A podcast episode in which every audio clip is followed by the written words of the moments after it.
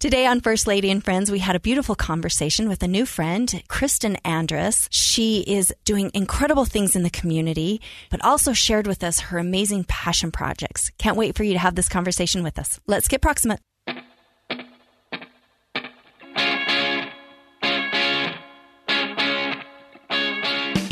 Welcome to First Lady and Friends. Uh, we are thrilled to be here today. We have an amazing guest. Um, she's a new friend of mine in the last little while. Uh, we have gotten to know each other through, first of all, I think through our campaign, mm-hmm. and then beyond that, we've we've really participated on some projects together. And she's actually her name is Kristin Andrus, and many of you know her. Um, but she is on our Show Up Utah board, and we're thrilled that, that she's there. And we've been doing a lot of projects together, and it's just been so much fun for me to get to know you, Kristin. So thank you for being here. Thank you so much for having me. I'm thrilled to be here. Thank you. Yeah, let's get into this. Um, for those of that that don't know you, most of a lot of people know you from social media. Your big presence on social media, uh, Instagram. Um, so let's. So for those of those that don't, yeah, that have been living under an Instagram rock. Um, let's let's talk about your background. Where did you grow up? Um, tell me about your family and and all those kinds of things. Yeah, so I grew up in the San Francisco Bay Area, Walnut Creek, California, and um, as a lot of parents from out of state want. They want you to come to BYU. And at the time, BYU was not my thing. So I came to University of Utah as an out of stater. And I actually loved my time here and uh, it was amazing. And then I moved back to California and then worked and many years later met um, Jeremy Andrus, got married, and he had started with Skullcandy, which was a startup out of Park City, which brought us back to Utah. I never expected it, and it was always going to be a short term gig. And so it's kind of like, oh, we'll be here for a year or two. And as Utah does, it sucks you in. And so just a couple of years ago, we've been here 15 years and I told him, okay, I think we're going to stay. um, we love it so much. I'm a California girl at heart, but truthfully, I'm especially with what's been going on lately and COVID, I'm thrilled to be in Utah. I love it. It's become, you know, home and just such a wonderful, inclusive place that we have um, really grown to love. And both of us are not from here. So it's been really fun to make it our home. And your husband grew up in California as well? No, he grew up mostly in the East Coast. So he mm-hmm. was um, Boston, Maryland for high school, kind of moved around a lot. But um, he he loves Utah even more than I do. that's that's so cool. So tell me about your your parents, siblings. Where yeah, so where, a couple sisters in California. I do have a brother here. My parents are still in the Bay Area. Um, we grew up it, kind of a typical Bay Area family. Lots of I was a synchronized swimmer actually. Oh no, kidding. Yes, and so I. Um, did that competitively and uh, was on the junior national team. I traveled the world doing that um, throughout high school. And then when my senior year came and it was, do you go to college, which, you know, I was kind of looking at the U, or do you stay at home and train to go to the Olympics? And it was kind of one of those big decisions in my life that I decided I'm done. And I always say I'm waterlogged. My kids are like, why don't you get in the pool? Why don't you get your hair wet? and I'm like, I'm waterlogged. I did morning and afternoon practice my entire life. I had to jump in a cold pool 5,000 times. I don't have to do that anymore. So I decided to go to college and uh, put my swimming career aside, which I'm thrilled I did. It was definitely the right decision, uh, which led me to Utah and then and then back to Utah when we got married. Hmm. Well, so that's really interesting. That you know, I I grew up with I played uh, sports in high school. I wasn't great, but I watched people that were great, and and I watched the coaches and I, I remember there was this one particular friend of mine that was just, she was incredibly talented. And I remember thinking, oh, she's going to, you know, D1 sports. She's going to be doing all this. And then she did, she got to the end of high school and said, yeah, I'm done. So is it a, is it a burnout thing? Is it putting too much? I mean, is it putting too much in one sport? Like, what right. was it for you? You know, it's such a fine line. And this was, I'm 42 years old. So this was back in the day where we weren't putting all of our eggs in. Okay. In one basket like we are now. I look at my daughter who's a gymnast and dancer and their their practices right now are insane. But this was I was actually exceptional in that I practiced so much. Okay. Mm, Where it feel it felt like in high school people would you know, I guess gymnasts have, have right, but yeah. notoriously done that. And I think it's burnout. And I'd say the same for synchronized swimming because we were doing that at such an early age and 10 years into it. It was also that you devote your whole life to it for what? You know, at the end, you kind of realize, and, and you realize actually it's for uh, learning to work as a team. And it's, um, there's actually so much. I gained so much from doing it. It kept me out of trouble, which is you know, half of it. Um, it keeps you really busy, engaged, uh, friendship, learning to work with a coach, um, traveling the world on my own with a team. Like I just developed self confidence and then obviously performing and hard work. And there's a hundred different things that it did for me. Sometimes I wonder, wow, did I miss out on some of my high school experience? I did, but I'm wondering maybe that wouldn't have necessarily been a good thing either because yeah. you want to be busy, but then that over busy, which I think a lot of our kids are now, can be detrimental. Yeah. And so I really think there's that fine line. I have a daughter who's um, kind of artsy and guitar and singing, and I don't think she has enough to do. But then I have a dancer who is overbooked for sure. And so I'm always trying to find that fine line. And I think with my swimming, it was way too much, but it ended up it ended up being okay. So I do think um, in some sports there's definitely burnout, and you're just ready like for the next chapter. Mm, yeah. Well, that's it's an interesting thought about your kids and how how what the what the balance is. I I read a book called Range recently, mm. and it talk it was it started out talking about like Tiger Woods and uh, Roger Federer, who you know you've got a professional golfer and a professional tennis player, and and Tiger was like from two. That's all he did, and where Roger Federer had played soccer, did all this stuff, really didn't pick up tennis till a little bit later. And even then wasn't like crazy into it. And so I've thought a lot about our kids. Now, you know, with our kids, it was like, well, what can we find that they're pretty good at? that, that too. We didn't have the, you know, like, uh, which sport are they going to be? You know, do they have to pick? It was like, what can we find that you know that's probably not sports that maybe they still feel some confidence yeah, in? Yeah, absolutely. But I, but I think that's you know, as a mom and as parents, it's it's that balancing. How do you how do you do that? What's what's your strategy with your kids? My strategy is if they ever tell me they if they're in if they're heavily involved in something and they say I don't want to go today that I'm like you you need to decide like are you all in or are you not because I have six kids. I am driving you guys around in a hundred different directions. And if you're not all in in this sport or whatever it is that you choose, um, then then we're we're not going to be like. And so my daughters that are I have four daughters and my sons are young, so they're not they're in a hundred different little funny things right now because they're five. Um, but my daughters that are all in, which is soccer and dance, they want to go 100% of the time. They never say, I want to stay home. I'd rather play with friends. It's something that they're super devoted to. And so I am on board with that. Mm-hmm. The minute that they kind of start saying, I'm bored, I don't want to do it, I'd rather hang out with my friends, then it's like, that's great. I am totally okay if we quit and move on to do something else because I actually mm-hmm. really am. Like, yeah. I don't need my daughter in 15 hours of dance a week, but she chooses it. Mm. And so I will support that. But as soon as things start changing and when she, you know, wants to not take a couple classes this year, I was thrilled because all of her friends were taking more classes and she chose less. And I thought that's great. What a good balance. So I'm, I'm just supportive of where they're at. Um, and also, like, w- one of my daughters was in gymnastics and literally burned out at the age of nine. Yeah. It was so intense. And I was so grateful that we made that change at nine and not 13. Yeah. It gave her so many years back and so many hours that yeah. we had back with her. So I, I, really have it like child directed, I would mm, say. I like and that. I support them as it goes. But if they're pulling back, we're going to make a family decision on you know mm. what that mm. means. Well, you look at the, what happened with like Simone Biles, and I God, didn't that? Oh. I mean, because I did gymnastics when I was a kid, and for for me, it was like I I lived in this little small town and there just wasn't opportunities and my parents didn't have the money right. to like do more than what we were doing. I was like bummed because I would have loved to to keep going.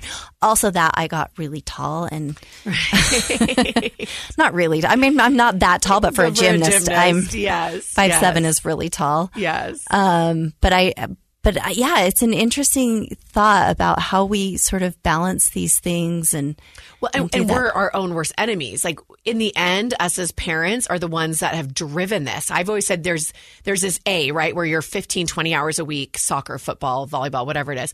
And then there's like rec that's maybe an hour a week and you don't really develop.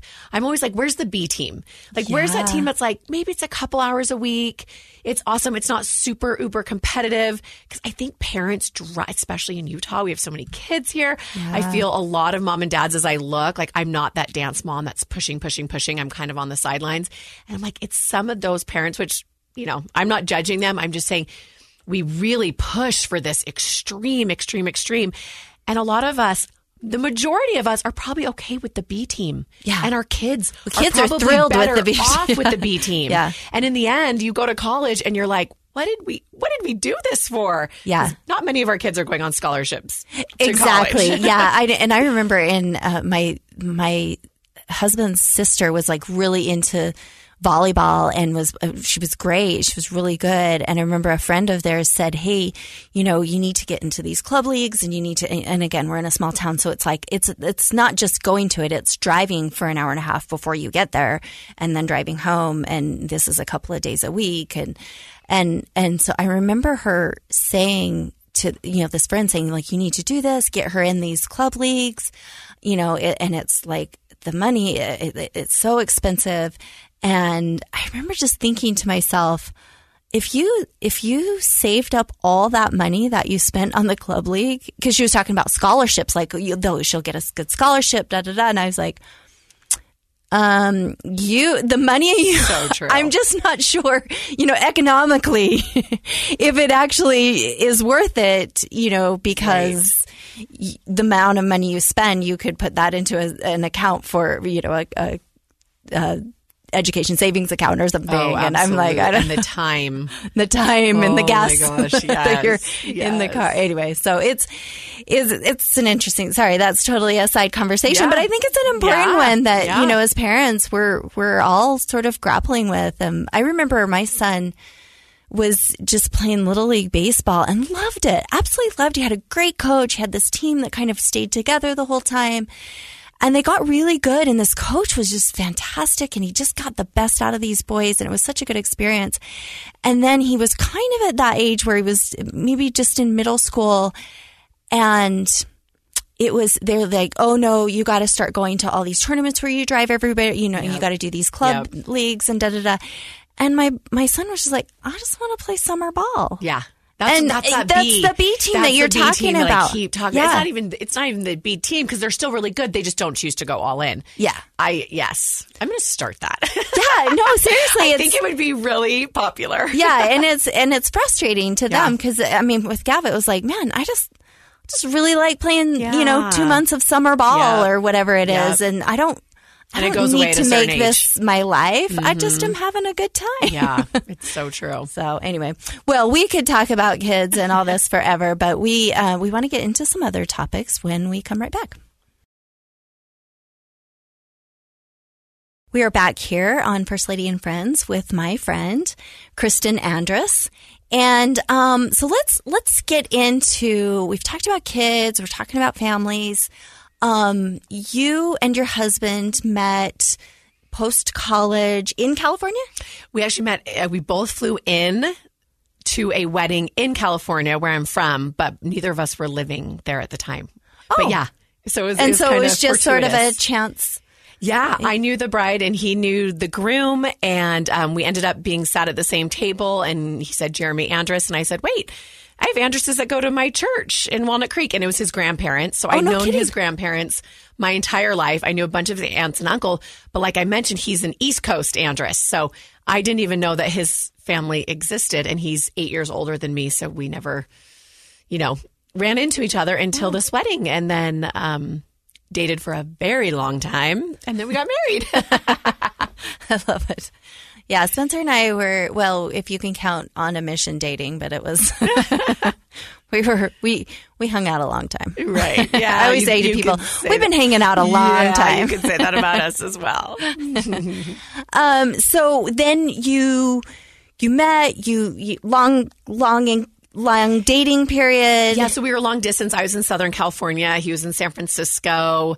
He's kind of a spreadsheet guy, and so marriage isn't. there's not like a spreadsheet answer to uh, to picking the right one. So, anyways, I I did hang around long enough that we ended up getting married. He had joined Skullcandy. He was a third employee at Skullcandy up in Park City, and I was imagining us in this San Francisco apartment, which is you know in the area that I'm from. I was so excited, and so when he took his Subaru and headed out to Park City, Utah, I was like, "What? You're going where?" And I mean, I joked that we thought it was a candy company um, when we first got the call about it, and he gave up his job and uh, took a chance. And so we moved out here uh, right after we got married. And I guess you could say the rest is history, but there, Yeah. there's a lot. There's a lot. years and Yada yada yada. yeah, and yeah, yeah, yeah, yeah, yeah. Yeah. Okay. Well, so then you start having children right away. So yeah, so let's see. Um, I was running a Curves Fitness Center. Okay. Uh, when we came here, I thought I want to do something. I'd worked, you know, I didn't have kids until I was 28, and so I had a lot. We had traveled a ton and had so much fun, and I would go with him to China and Hong Kong and Russia and like all these places with Skullcandy and on our own and. So it's kind of like, oh, okay, you know, we should be having kids. I'm 28, which doesn't seem as old now, but 15 years ago it was. And uh, he was busy, head down, traveling, gosh, probably 200 days a year, never home before nine o'clock. And so I, so I get pregnant with my first, um, and it was really, really hard. I have six kids now, and I tell people that one child for me was so much harder than six kids is now. A husband who worked, who had, you know, big ambitions.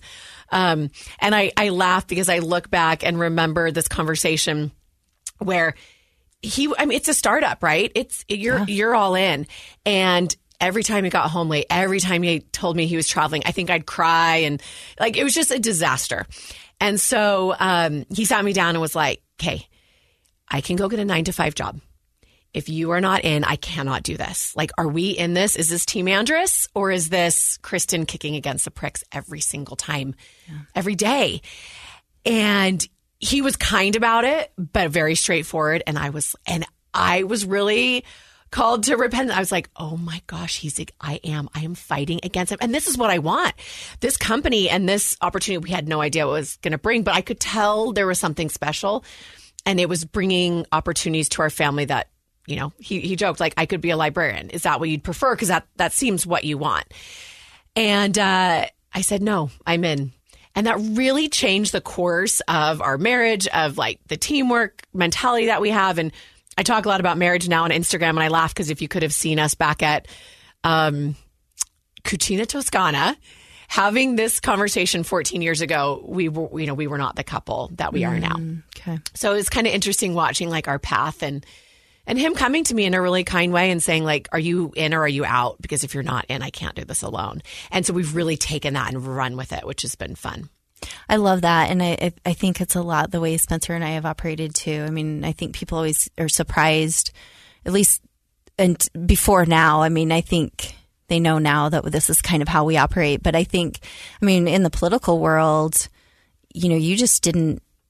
There's there's times I've never met somebody's spouse because it's oh, like Oh, they just don't kind of do things together or it's not sort of a team effort. It's just like you're doing your thing Yep. and I'm doing mine. And then, you know, however that comes together, which is fine. I mean, that's Right. Again, no right or wrong Totally. way to do things. But, you know, Spencer and I, I think, have that similar sort of, we're kind of in this together I mentality. can tell. Abs- yes, absolutely. So then S- Skullcandy gets sold. Yeah, so we end up going public.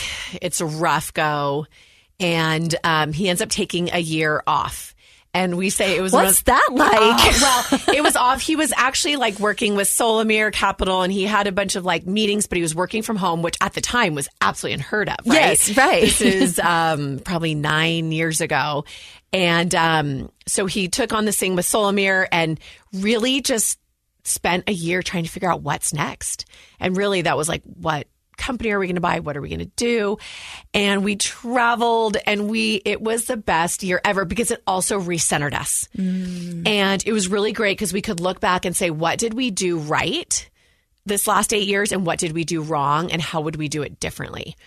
And so it really was this cool reset, which a lot of families don't get. No, yeah. And I he's such a he's such a centered, grounded man, which I am so grateful for every day of my life. That he took a lot of self inventory and completely did it differently when we bought Traeger. So what happened is a year later we bought Traeger grills. Uh, which actually was a disaster for the first couple years that no one really knows about, but it was. It was really, really hard, and we almost walked away. and And then we bought it outright, and then we're able to move it to Utah and do what we wanted. But he set it up in a way that was like family first. Um, I I can't be involved in every single thing. It, it, it just he really looked back, and I think it's so important for all of us to do that, right? Like, how did I do it right with my first baby or business or whatever that may be, and how can I do it better this time? And when you really can be thoughtful about that, it can really change the course of how how things go. And that absolutely happened with Traeger and with our life and family, and you know, allowed me. It was fun. I was I was really involved in the beginning. And I kind of had to be because it was small and new. We literally got rid of every employee in Oregon and totally re um, hired everybody here. So it was neat to be a part of the beginning, but I had two kids at that time and ended with six. And so I was busy doing other wow. things as well. And um, it's been such a fun gig, though, that our family is obsessed with. And um, it's been just so much fun and so much fun to see the growth and. Yeah. And so you've, you've, um, more involved in the beginning, uh-huh. less involved over time with the, with the actual business but then your focus shifted, right? Yeah. Yeah. So we had a couple of, um, you know, I guess you could say like successful outcomes where, you know, things we sold part of the business and different things. And, um, I don't even know exactly how it all started, but I remember I was on a spin bike and I we I got the text from Jeremy like transaction completed, meaning we sold like half of Traeger or something like that. And I thought it was going to be elation and excitement and oh my gosh, this is, and I literally bawled my eyes out. Mm. And the heaviness and responsibility and weight of like what that meant really weighed heavily on my heart.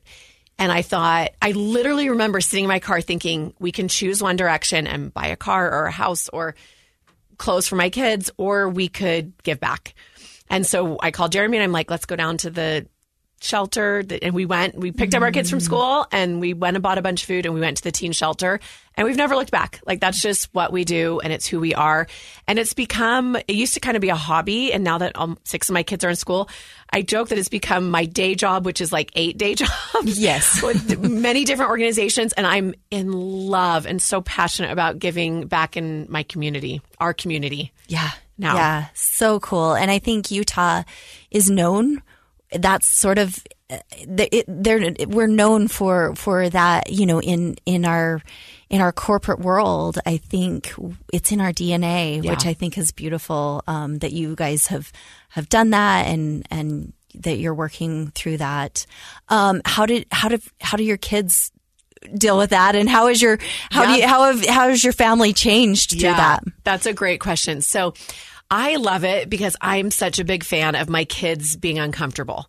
I want them to be in situations and in apartments and neighborhoods that they're not used to. And so I always say I, we try to get out of our bubble as often as possible. And it's really important to me. We mentor uh, a refugee family and we do different things. And I'm bringing my kids with me as often as possible when we go to the neighborhood house and do dinners. I want my kids there. Um, and I, I laugh because when they're like, I'm hungry, I'm cold. And I'm like, perfect. That's exactly how I want yeah. you. Like you are last in line for the food and you're cold. But guess what? When we come back in a month from now, these kids are still going to be here enduring the same thing, going through the same thing. And like I, so I love bringing them along with me any chance I get, I absolutely do, whether it's with the food bank or the road home. We do meals. And I, what I do love is we also do things that like are meaningful to our family. Yeah.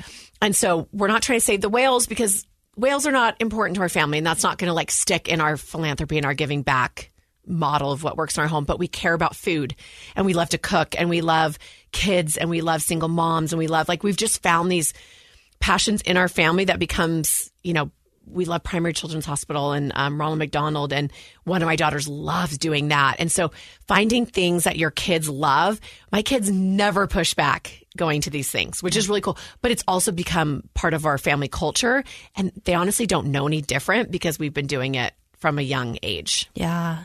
Also, I I love that, and I, I think so beautiful to have your kids, you know, seeing that and experiencing that. Um, one thing that I've noticed about you too is that, and I think most people probably have if they follow you on, on Instagram and, and social media, is um, you're kind of you're you've kind of um, do this thing where you you love to host, Yeah. you love to have parties and Yeah. dinners, and you like you said centered around food, but um, the experience I had was that you you also it's not just that but it's this really connecting with people and tell me a little bit about your your conversation starters at dinners this was this was super fun and I, I just think it's such a great idea Yeah. So we do. And what I love too is I talk, it's funny, my first Instagram was actually called Life at My Table. oh, okay And that was so many years ago, but I look back and I'm like, my Instagram is still Life at My Table. You know, like it, it actually, like, I love that that still rings true so many years later. Um, and so I have people like you and dignitaries and amazing famous people, but I also have, and I also have people that are struggling and going through hard things. And so I really I want my table to be full of people that are different than me, that look different than me, think differently than me, can teach my kids things that I could never teach them, that have life experiences that I will never have. So that's super super important. That's not just my friends that look like me and it's the same friends that come over and over. Like you should see my table on Sunday night. I am so excited. It is going to be people from all over the world but that live like 5 miles Yeah. And, and that's what's so cool about Utah. But to answer your question, we did um, these like table topics. And so you answer a question It's like, what's your favorite book and why? Or it's just these like little questions, but it really gets the conversation going. So you can have people from all different backgrounds.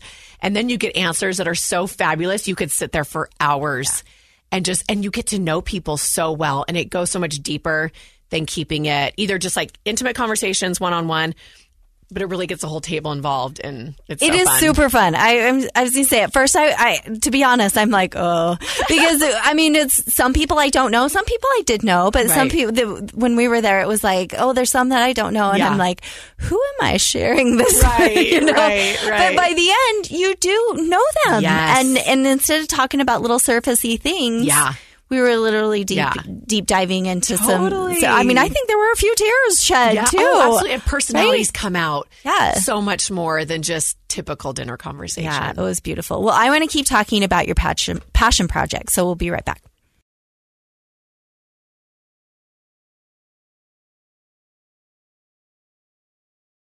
We're back here with Kristin Andrus, my friend, and we are really excited. I'm really excited to talk about all the things that you are doing currently, um, all your philanthropy and your passion projects, which are many. So let's just start. What's top of mind right now? What are you working on? Yeah, I do have a lot going on. And as um, I just want to like a disclaimer, my little asterisk at the beginning of this. If you hear philanthropy and you're like, check out, like, oh, that's not me. Yeah. I I'm I don't do like philanthropy is like writing big checks, and I I want people to know that philanthropy is has nothing to do with money. Everything I'm going to talk about right now and everything that I'm working on is not about me giving money to any organization. It's not about writing a check. It's about literally, and this is like a Melinda Gates quote, but it's using whatever resources you have at your fingertips and using it to change the world.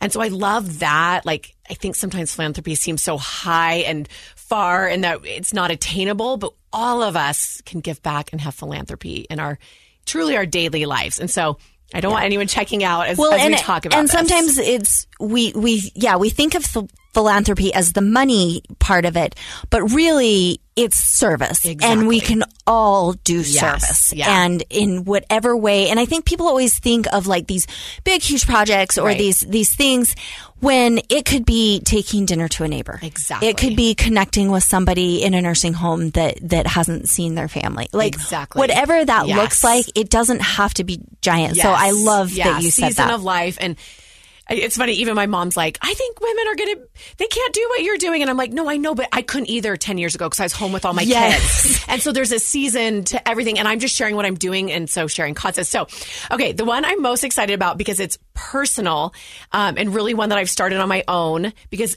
everything else I do is filling gaps around our community. But this one is also filling a gap, but it's something that I've taken on as my own. And I was sitting at a middle school in Murray and we were doing, uh, taking frozen turkeys and throwing them in a truck and getting canned sweet potatoes. And under her breath, she's like, this is great, but what we really need are pads and tampons for our girls in schools. And this aha moment of, wait, really? That's a need. And you think about it, if you have food insecurity, which one in five during COVID, one in five girls in Utah, in your daughter's school, are food insecure.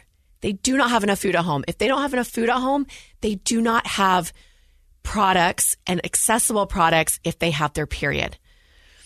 And this passion project really rose out of the fact that no one is talking about it. My dear friend Emily McCormick has been talking about it up in the legislature, but it nothing's really happened yet. And so last February I went online and I said, "Hey friends, guess what? This is an issue. Not only is an issue in Utah, but it's an issue everywhere, and it's actually an issue across the world." And just like me, so many jaws dropped and they said, "It is." And then everyone just like I said, "Of course it is." As you think about this. And as I've traveled to 100 schools and talked to 100 parents and kids, the stories and the personal stories of parents not even knowing that their child has a period because they've never even asked for anything because they knew that it wasn't even a possibility. Um, it's very real. It's happening in the school near you. And so I, it like truly is. Even my high school, I'm in a very wealthy community and my uh, high school pantry is like we need more like you've dropped off, off a lot but we're through it and we need more um, and so it's called SisterGoods and I teamed up with the Utah Food Bank, who I went to and I said, Hey, what? You guys see what I'm doing online and gathering money and dropping off literally a bunch of pads and tampons in my suburban. Like, this is not sustainable. And so they said, Well, I don't know. We've never asked. And within 12 hours, they got back to me and said, this is the biggest response we've ever had in the history of the Utah Food Bank for any product we've ever tried to place. What can we do? Mm.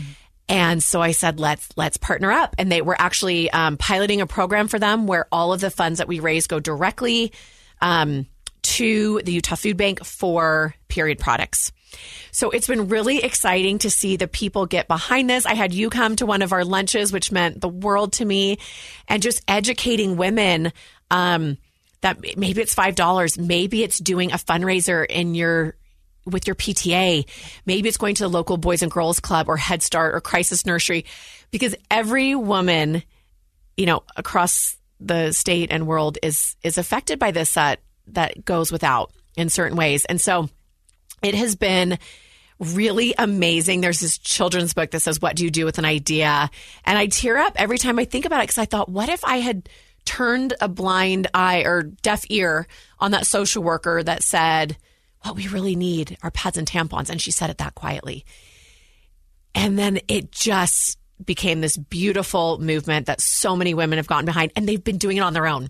So in their own schools, in their own backyards, in their own areas, they're doing sister good campaigns and fundraisers. And if they don't have the money, they're asking other people to contribute yeah. and do it, which has been so cool and empowering to see. So great. And um, not only are you going around doing fundraisers or helping people fundraise and, and partnering, which I think, by the way, is is one of the smartest things you can do. And what we've been doing with Show Up, yes, is really partnering with organizations that have the infrastructure in place. So you know, you're not going to, yes, you know, instead of reinventing the wheel oh, of gosh. you driving around, yes. you know that that's nuts.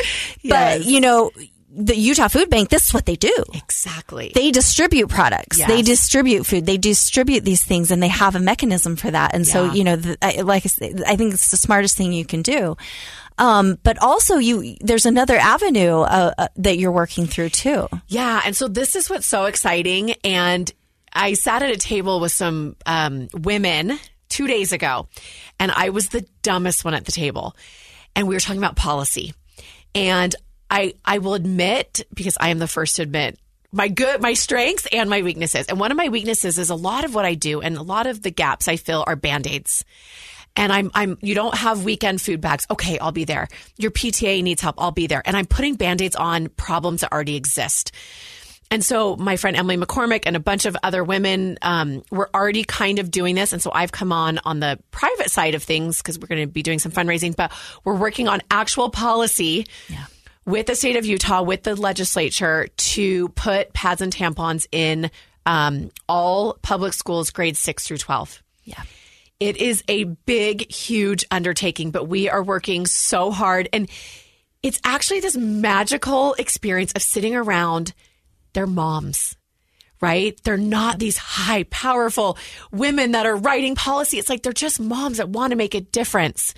They're moms who can actually go to Walgreens and buy the product that they need for their daughters. But we know that there's so many women two miles, five miles away from us that cannot do it. And we want to make real sustainable change. So it has been eye opening. I have no idea what I'm doing. I, I'm actually going to attend every meeting because I realize how little I know. But this is where real, I mean, this is what you do. Um, this is where real change is made. And it's powerful. And I hope we succeed. And if we don't, we'll just, you know, keep trying. Yeah.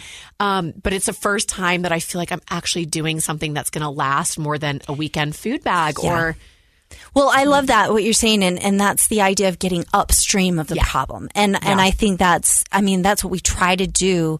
Um, you know, band aids, yeah, we need to we need those as well, Right, but right. but we do need to look, you know, look more long term and how do we get ahead of some of these things. So I think it's beautiful, and I do have to say, one of my dear friends in the legislature over the years. Um, was Representative Duckworth out in Magna, and she's I hope you've met her. Yeah. She is amazing, but she carried this bill for many years. Anyway, she finally got it across and then something they repealed it. Anyway. yes. So what you're doing is really important because it's again a continuation of something I think she worked on for many years. Um, and again, it's talking, you know, not reinventing the wheel. Not she has this all in place. Yes, there's been so much groundwork paved, Yes. and you have to give. You're right, so much. Uh, It's just unreal what people have done, and and even though in the end they've still done so much, even though it failed for them, they've done so much for us that So that now it. you can pick it up. yes, and and continue with it and and and take advantage of all the things that she you know and the passion she had for the project as well. So Yeah. so so cool. And and knowing the process is really important. And and i think you know i, I encourage everyone to get involved um, whatever you're passionate about. Talk to your legislators. Totally. i mean that you- people forget that They you uh, they are accessible. And i remember spencer when he was in the legislature i remember him saying like those bills that I mean, because they're passing hundreds of bills. I mean, and it's I like know. it's it's crazy. And if you have one constituent that says, "Hey, this this is really important to me," all of a sudden they're like, "Okay, all right, let's let's talk about this. No, let's get into this." Matters absolutely, Really does. And even sitting in one of these meetings or sit, you know, getting to know what people are doing, it's just really neat to know the process and to know what goes into it. And I think it actually makes you more willing to reach out. It Yeah. makes you more willing to get involved in the process, even if you're just listening and educating yourself. Yep. I found that because I've always thought, oh, I don't. This, the government, like that's not me. I'll do the private side. You do the legislative. But now that I'm getting somewhat involved, it's it's thrilling, and I love learning and realizing that I'm the dumbest one in the room. Like it's actually empowering. This is so cool. Look how much I'm learning at 42 years old. Yeah. how exciting! It's a whole new avenue and way of thinking, and it's exciting. Yeah, I love it. I love it. So you have a couple other. I mean, this is your big one, but there's some other um, organizations that you're really involved in and are passionate about. Um, one again, we worked on together.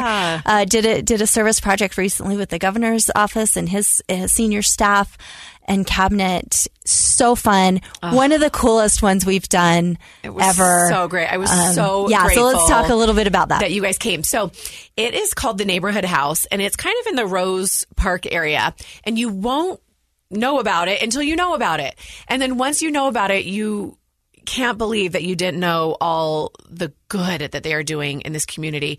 And so it's before school care, um, preschool, after school care, and then they also have an adult day center, daycare. And it's so cool because there's a lot of multi generational families there. And so not only can you not go to work because your child is at home, but you have a mother who's suffering from Alzheimer's or dementia or um, special needs. And so it is really this full team and full approach to helping these families. Once again, not just band aids, but helping them truly from the ground up, helping them with housing, helping them with like little issues that they have, and they really get to know these families. So it's all um, on a sliding scale. So some families are paying a little bit, and some families are paying more, and some are paying none at all. Um, but it's really this safety net that these families in that community have to come to and to feel loved and watched over, and that parents can go and work, have an income, know that their children are taken care of, getting rides to and from school. It's really like every time you go, you're just in tears at the love and concern and care that is shown by the teachers, by the staff.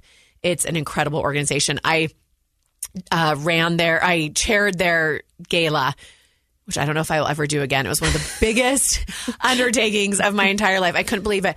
But as I got to know the kids and I sat with the kids and they told me just these little tiny bits of their life, I thought, the little things matter and these fundraisers matter. And um, it really brought it home. When I am out serving, doing good, doing philanthropy, whatever that is, I always try to make it personal. I want to hear a story. I want to, I want to understand who am I there for. And I used to say when I'd go to Ronald McDonald House or all these different places, like there's one person that I'm here for, and that it, during that hour or half hour or two hours, I would always try to find like why am I here today, mm. and I always find it. And so the day that I was there with you, like I found it. And um, I think it's kind of a fun way and to talk to your kids too if you're bringing them out.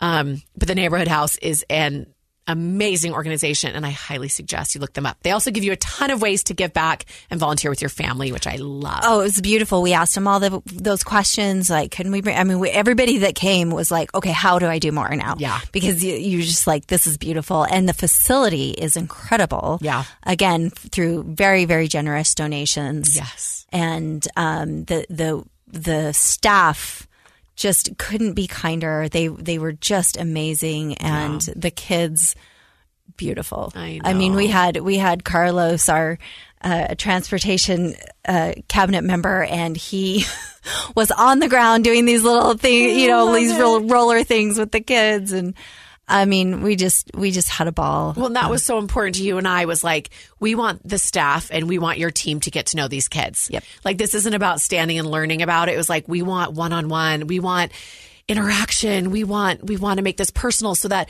when you get to know these kids, of course you're going to come back. Yeah. Like yeah. right? You can't not come back. And so I love that we were able to do that. Yeah, and and and sort of the I, I loved the model of of you know you have your adult day center there and then they obviously right now not as much with COVID, but hopefully post COVID. Yes. Um, again, you're you're having these uh, elderly folks interacting with your with the kids, yes. and I mean, how beautiful is that? It is. It is magical, and it benefits everybody. Yeah. The little kids love it. Of course, the older.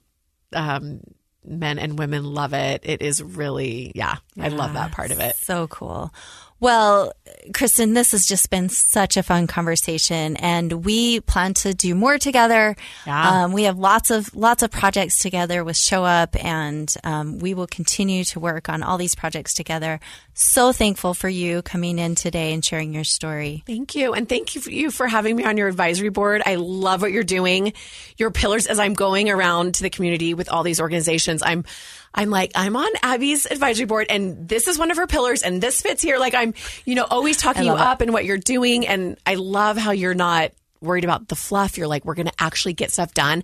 And that's happening. I was with the road home a couple yeah. days ago and they love you. Oh, and they Becky's were just amazing. like, she it means business. And I'm like, yes. And that's why I love working alongside you and behind you and just like supporting you because I really think that you're the real deal. And I appreciate all you're doing in the community because it's hard work. Thank you. And you show up day after day. Thank so you. Thank, thank you, you, so, much. much. We, we have a powerful team and, and this is, this is fun. We're, I mean, this is the fun stuff. Yeah this this kind of work is really rewarding true, and actually. and yeah right yeah like actually that's we true. do the fun stuff so uh, thank you again for being thank you so Thanks. much You can find Kristin at Kristin Andrus on Instagram and find SisterGoods at Sister Goods Giving on Instagram and the Neighborhood House at NH Utah on Instagram.